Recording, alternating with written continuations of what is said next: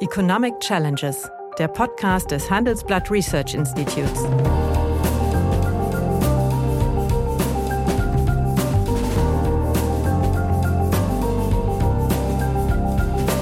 Bert Rürup, der Chefökonom des Handelsblatts, diskutiert mit Michael Hüther, dem Direktor des Instituts der deutschen Wirtschaft, wöchentlich aktuelle wirtschaftliche Herausforderungen. Für Deutschland wie für die Weltwirtschaft.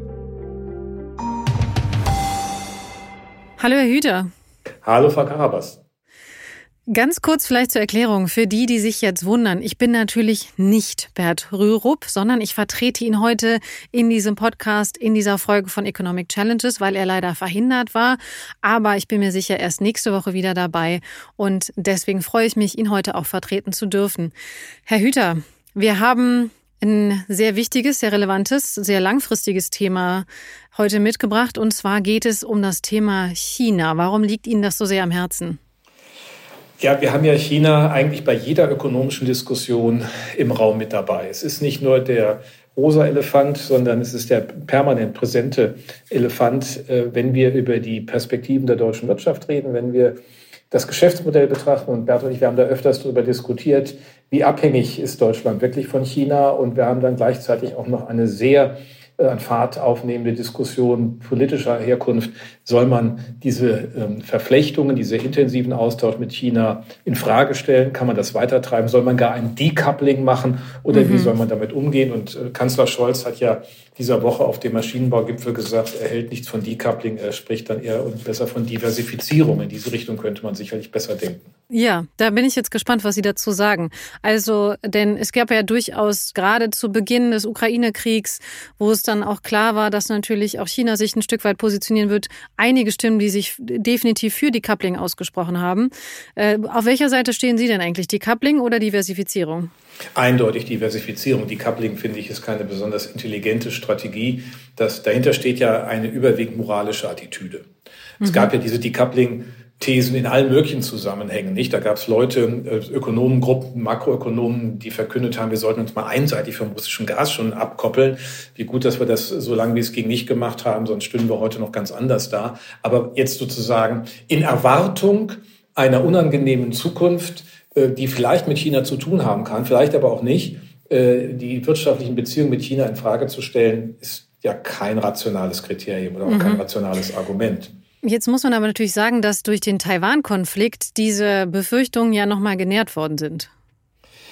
Ja, aber man muss jetzt auch aufpassen, dass man nicht aus jeder denkbaren Parallelität eine Analogie macht, die dann auch zum Tragen kommt. Ähm, diese Taiwan-Geschichte ist uralt. Ähm, das wird auch immer ein, ein schwebendes Thema sein.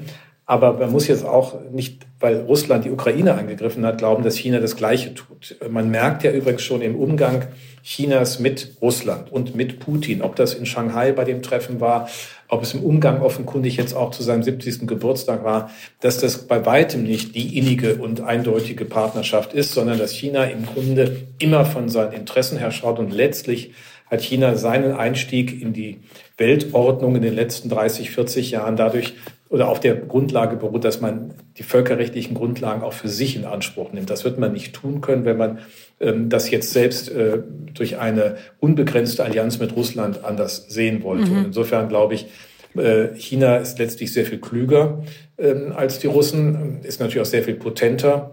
Und auf der anderen Seite haben sie aber auch sehr viel mehr eigene Probleme, wenn man die regionalen Unstimmigkeiten und Schwierigkeiten, die Korruption, die Fragwürdigkeit des Wirtschaftssektors, des, des Finanzsektors und auch manche ja immer drohenden politischen Interventionen in den eigenen Unternehmen anschaut und schließlich die Immobilienkrise. Also man kann also eine ganze Kette von eigenen Problemen anführen. Insofern ist es ja nicht so, dass China nur aus einer Potenz heraus sich entwickelt, sondern es ist ein großes Land, es ist ein Land, das sich beachtlich entwickelt hat und wir sind da mhm. kräftig dabei. Das ist wohl so. Genau, wir sind da kräftig dabei. Das wäre jetzt meine nächste Frage gewesen, weil die Frage, ob Decoupling überhaupt eine relevante Option wäre, hängt ja an zwei Faktoren. Also Faktor eins ist für mich aus der Perspektive natürlich zu sagen, ähm, wird China irgendwas machen? Das hatten wir gerade schon besprochen, was uns dazu im Zweifelsfall zwingen wird, da vielleicht auch eine politische, wirtschaftliche Entscheidung zu treffen. Die zweite Frage ist aber auch, können wir es überhaupt? Lässt sich unsere Volkswirtschaft in Deutschland, vielleicht auch in Europa, so stark von der chinesischen abwenden? also wir könnten es isoliert nicht. Also die Vorstellung einer Autarkie der deutschen Volkswirtschaft äh, gehört nun wirklich ins Geschichtsbuch äh, und in falschen Ideologien hinein, die es ja in Deutschland aber auch mal gab. Es gibt natürlich, ja, aber es gibt ja die Stimmen, die sagen, Diversifizierung, Decoupling von China heißt eben auch Konzentration auf andere Länder. Ja gut, das ist ja nie verkehrt. Ich meine, die Frage ist ja eigentlich, äh, haben wir einen hinreichenden Befund darüber, dass es hier eine Fehlsteuerung gibt? Also im Grunde würde man erstmal sagen, das sind unternehmerische Entscheidungen. Unternehmerische Entscheidungen über Beschaffungsmärkte, die man nutzt, über Absatzmärkte, die man nutzt, über Standorte für ähm, Investitionen, die man tätigt. China ist in allen drei Perspektiven relevant.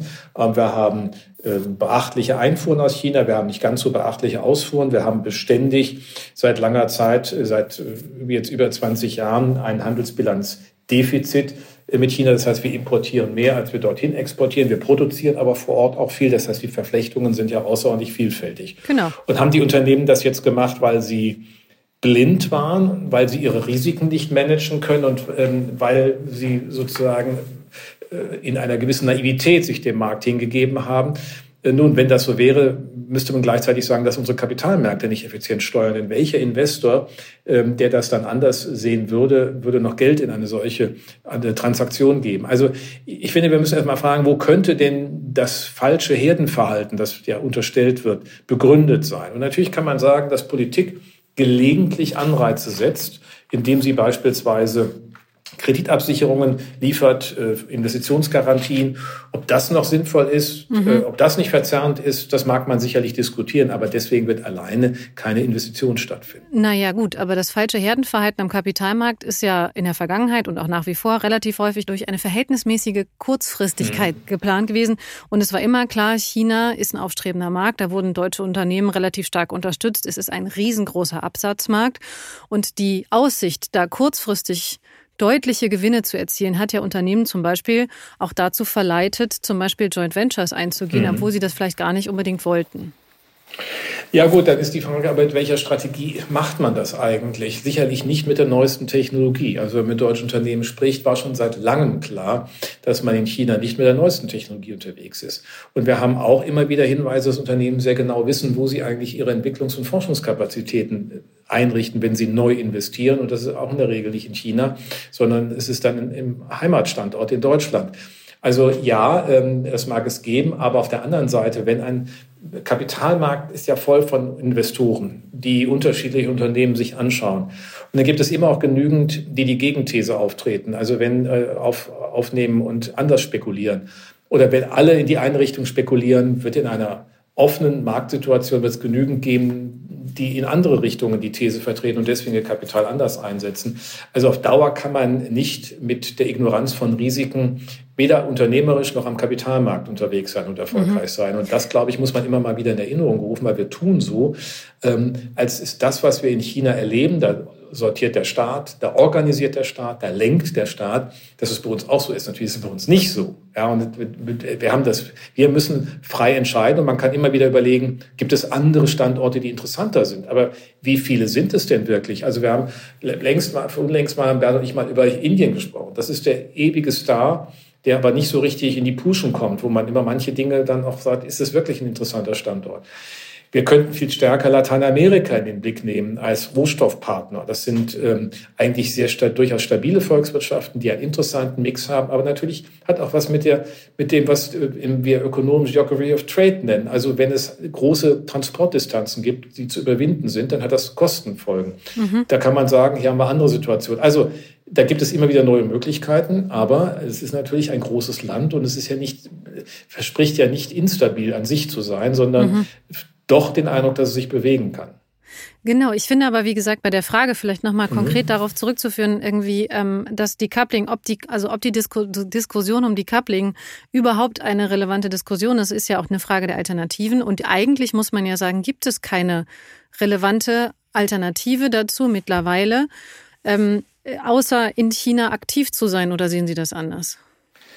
Nein, und die Frage ist ja auch, ähm, ob alles, was äh, nach dem vierundzwanzigsten Februar, nach dem Beginn des Angriffskriegs der Russen gegen die Ukraine so aufgerufen wurde, wirklich richtig ist in der ersten Wallung. Also das haben ganz viele, auch Frau Baerbock, vorgetragen, der Satz, ähm, Wandel durch Handel sei falsch. Naja, der ist im Fall Russland jetzt mal falsch gewesen und, und das ist dramatisch, aber er gilt ja nicht, ist ja deshalb nicht grundsätzlich falsch. Ja, es ist so, wie es in jedem öffentlichen Raum, jeder Gesellschaft, jeder Stadt auch Mörder und Verbrecher gibt und trotzdem vertrauen wir auf, die, auf den öffentlichen Raum, bewegen uns dort und gehen erst am Mitvertrauen in dieses System hinein. Das äh, gilt in der abgeschwächten Form natürlich auch für die Welt. Und meine Sorge ist so ein bisschen, dass sich hinter diesen Decoupling-Forderungen, die da sehr wohlfeil aus der Politik vorgetragen werden, eigentlich nur äh, die Erkenntnis verbirgt, dass die Politik selbst schwach ist. Denn im Grunde geht es ja um Außenpolitik, um die Frage, ob äh, Menschen Menschenrechtsverstöße auf der politischen Ebene angesprochen werden. Jetzt tut man so, als könnte man die Unternehmen quasi zum verlängerten Hebel machen. Die werden diese Probleme nicht lösen können. Also ich glaube, wir müssen ganz klar sehen, es ist einfach unverändert, trotz Globalisierung über drei Jahrzehnte und der Öffnung Chinas, eine Welt, in der es einen Conflict of Interests gibt. Ja, mhm. Es ist nicht, nicht der Clash of Cultures, der so viel aufgerufen wird. Ich glaube, es ist sehr viel richtiger, davon zu reden. Es ist ein Conflict of Interests. Nach einer kurzen Unterbrechung geht es gleich weiter. Bleiben Sie dran. Fachkräftesuche, Rohstoffpreise, Liquidität, I T-Sicherheit. In Ihrem Unternehmen müssen Sie viele Herausforderungen meistern. Widerstandsfähigkeit fängt mit der Wahl des richtigen Partners an. Stärken Sie jetzt die Resilienz Ihres Unternehmens und lassen Sie uns dabei Ihre gesamte Wertschöpfungskette in den Blick nehmen. Das verstehen wir unter Partnerschaft für den Erfolg. Ihre R und V-Versicherung. Mehr unter resilienz punkt r u v punkt d e. Aber die Unternehmen können natürlich diese Situation insoweit lösen, als dass sie sagen, für uns ist das ist die Situation, die Arbeitssituation der Arbeiterinnen und Arbeiter vor Ort ähm, so relevant, auf der einen Seite natürlich moralisch, auf der anderen Seite aber natürlich auch in der Kommunikation mit, mit Konsumentinnen und Konsumenten, dass man sagt, okay, wir gehen von den Standorten weg und suchen uns neue. Das könnten Sie schon sagen. Genau, aber das habe ich ja schon adressiert mit Blick auf die Kapitalgeber. Das gilt natürlich genauso für die Kunden. Es gilt für die Mitarbeiter und damit verbindet sich das, was wir ein Reputationsrisiko nennen, das ein Unternehmen erfährt, wenn es in solchen Märkten Dinge tut beispielsweise oder zulässt, die unseren Standards nicht entsprechen. Aber das ist letztlich ein Wettbewerbsmechanismus. Das ist mhm. nicht das Aufrufen eines Decoupling, sondern es ist das verantwortliche Positionieren eines Unternehmens auf der Basis seiner eigenen Wertestruktur, die es am Heimatstandort hat, auch in der Welt. Nur müssen mhm. wir natürlich schon irgendwie sehen, es ist ja nie so, dass wir unsere äh, lange entwickelte moralische Grundstruktur oder ethischen Ab- äh, Prinzipien einfach überall gespiegelt sehen können, sondern da müssen wir immer Kompromisse machen. Und die Frage ist letztlich, wie weit geht man mit diesen Kompromissen? Aber klar, äh, das ist genau der Mechanismus, über den es geht. Und äh, mhm. das versucht man ja auch öffentlich zu machen. Ich will an ein historisches Beispiel erinnern, V W hatte in den sechziger Jahren an seine ersten großen Auslandsinvestitionen in Brasilien. Brasilien war damals eine Militärdiktatur, das ist alles historisch mittlerweile aufgearbeitet und der Werksdienst von V W war verlängerter Arm des äh, Geheimdienstes, mhm. äh, der Militärjunta. Und das ist natürlich katastrophal, ähm, sowas geht nicht und da ist dann auch die Grenze. Ähm, damals war das alles nicht so leicht öffentlich, das wissen wir alles heute aus dem Rückblick, aber gilt natürlich für China in anderer Form. Wenn man die Daten über die Mitarbeiter für Social Scoring beispielsweise mhm. äh, abliefern soll und man sagen muss, nee, machen wir nicht. Und meine Erkenntnis aus vielen Gesprächen mit Unternehmen oder Akteuren, die dort sind, wenn man den Chinesen Nein sagt, akzeptieren sie es auch irgendwann. Es ist einfach auch zu billig zu sagen, man müsste das einfach tun. Mhm. Apropos billig, auf den Punkt wollte ich hinaus, weil es ist natürlich Reputationsrisiken, wie Sie gerade sagen, ähm, die sind natürlich nicht immer per se in, in tatsächlichen Zahlen messbar, sondern es ist natürlich mit einer erheblichen Unsicherheit verbunden. Nichtsdestotrotz ist aber das Weggehen von einem Standort, und da komme ich jetzt zum Thema und versuche die Brücke auch zu schlagen zum Thema Diversifizierung, natürlich auch mit extremen und zwar konkreten Kosten verbunden. Das heißt, Unternehmen, die jetzt gerade in einer Rezession, in die wir vielleicht reinrutschen, in einer Situation, in der die ähm, Erzeugerpreise steigen und ähm, Konsumenten verunsichert sind und so weiter, in der Lage, also sind die Unternehmen in der Lage, überhaupt jetzt diese Entscheidung zu treffen, ich baue mir woanders einen neuen Standort auf, ich baue mir neue Lieferketten auf, ich ähm, baue mir oder ich suche mir neue, äh, neue Anbieter, neue, neue Wertschöpfungsketten. Also solche Entscheidungen über Standorte werden ja nicht von eins auf Mittag gemacht. Man kann das ja in vielen, vielen Beispielen auch sich anschauen, welchen Zeitvorlauf das hat. Natürlich gibt es manchmal auch äh, dann zügige Prozesse, aber wenn es dann entschieden ist, geht es manchmal schnell. Aber bis zur Entscheidung ist so viel abzuwägen. Und man muss ja letztlich eine Perspektive auch für eine längere Zeit machen. Wenn ich einen Standort aufgebe, genauso wie den Standort, den ich neu aufmache. Und insofern ist ja die Vorstellung, man würde jetzt da eine moralisch neu definierte Außenwirtschaftspolitik in den Raum stellen und die Unternehmen würden jetzt daraufhin anfangen, ihre Standorte zu überprüfen. Also das kann sicherlich nicht der Auftrag der, der Politik sein. Letztlich müssen wir davon ausgehen, dass das Unternehmen die Risiken, die sie eingehen, managen. Sie, diese Risiken dürfen nicht verzerrt werden. Das habe ich eben deutlich gemacht. Also wenn es Garantien gibt für Standorte und, und Bürgschaften und ähnliche Dinge, ist natürlich eine Verzerrung drin. Aber sich jetzt vorzustellen, man kann mal eben den Standort wechseln, das hat ja was mit Raumstruktur zu tun. Nehmen Sie mal ein Beispiel eines, eines Automobilherstellers in China. Der ist ja da nicht alleine. Der ist da mit einem Netz von Zulieferern. Genau. In der Regel kommen die ganzen, sind die ganzen Zulieferer, die in Deutschland auch im Herum sind, auch dort.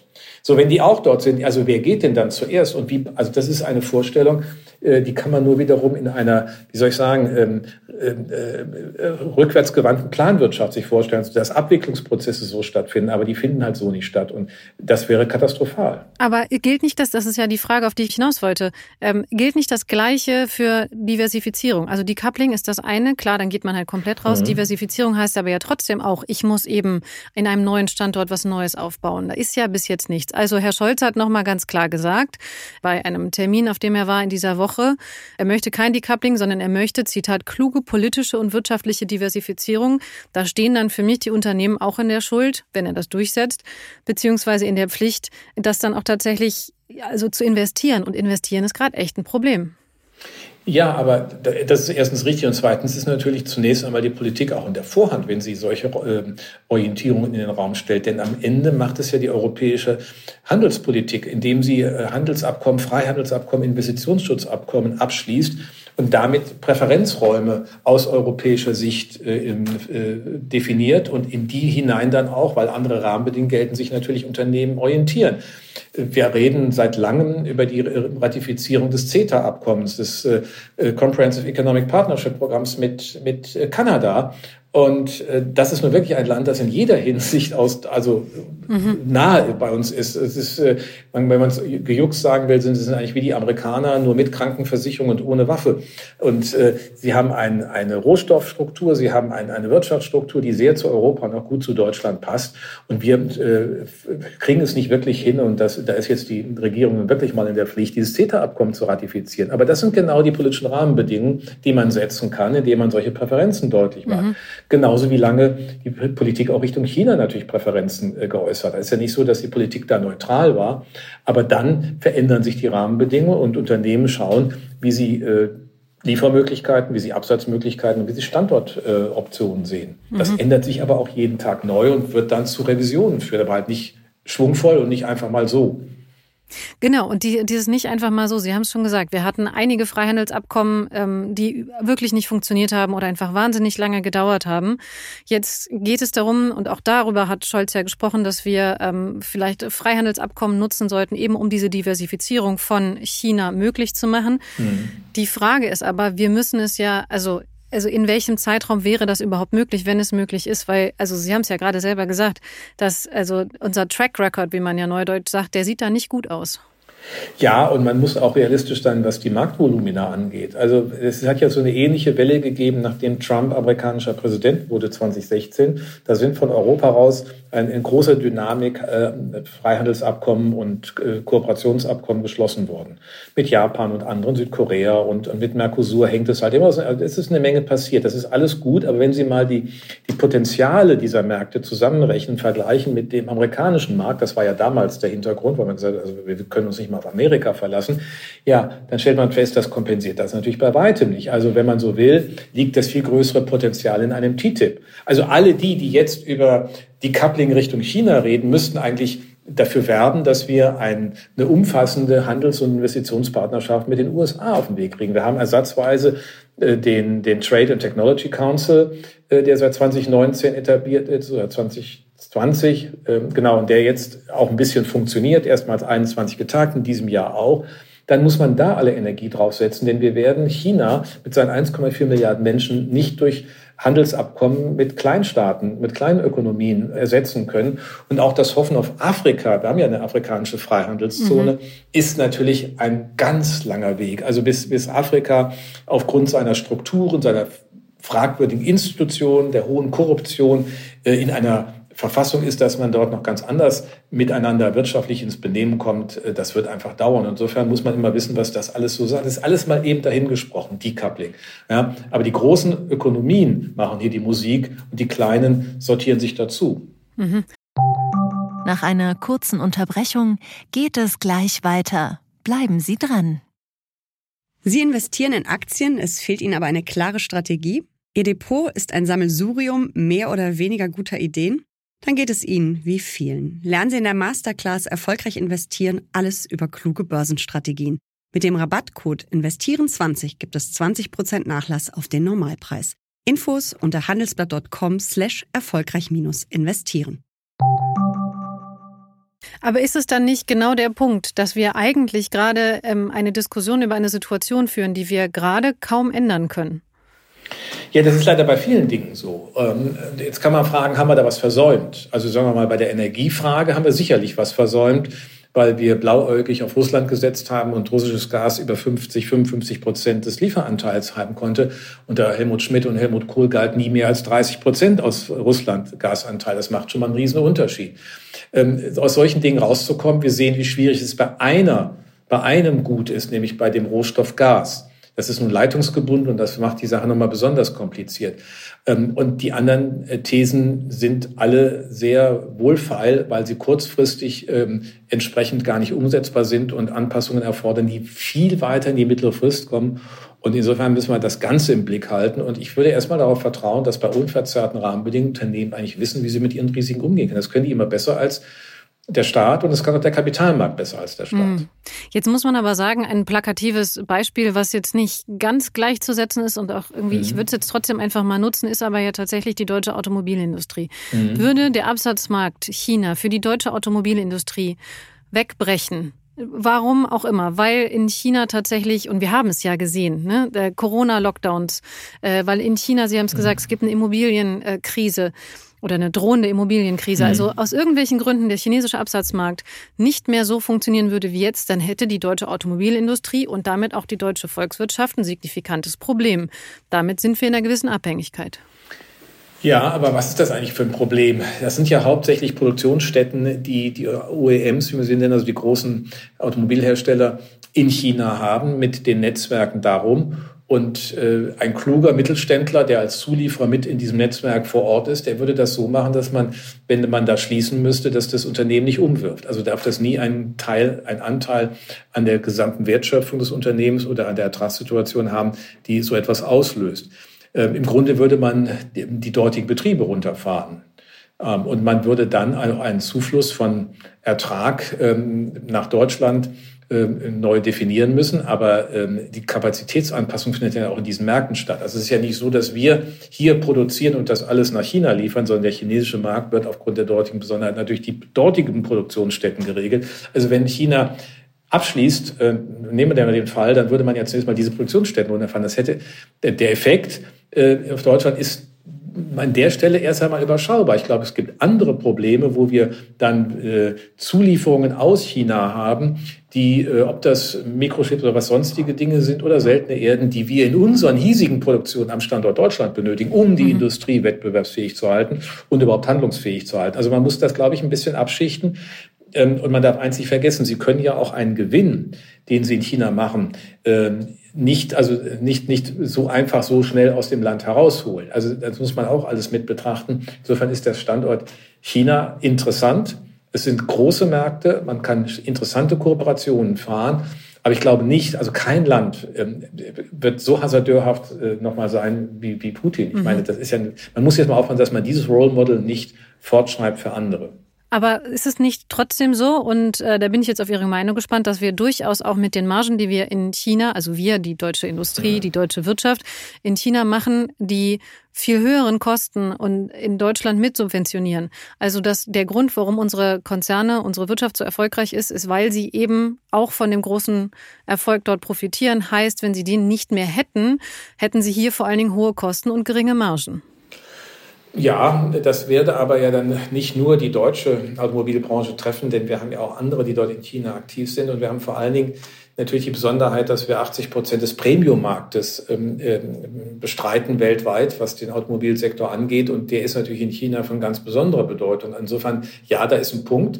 Äh, nur auch da muss man genau schauen. Sie können die Erträge, die Sie in China machen, ähm, immer nur verzögert und in Volumina nach Deutschland holen und nicht so einfach das Gegenrechnen. Aber klar ist, wir würden manche ähm, Einkommensmöglichkeiten, die wir hier am Standort Deutschland haben, so nicht fortschreiben können. Mhm. Ja. Dann lassen Sie uns doch vielleicht auf der Basis, was wir, über das wir gerade gesprochen haben, mal ganz kurz nochmal einen Ausblick wagen auf die China-Strategie der Bundesregierung. Denn die ist gerade in Bearbeitung. Da hieß es jetzt, die soll im Frühjahr zweitausenddreiundzwanzig mhm. kommen. Vielleicht auch ein bisschen später. Könnte sein, dass sich das verzögert.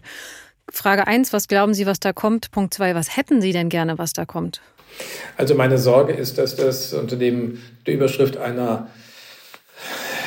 wertebasierten Außenpolitik, was ja an sich sich gut anhört, aber unrealistisch ist, weil es sozusagen aus dieser, aus einer, aus einem hiesigen Wertekanon Handlungsmöglichkeiten für alle Akteure aus einer Volkswirtschaft neu definiert.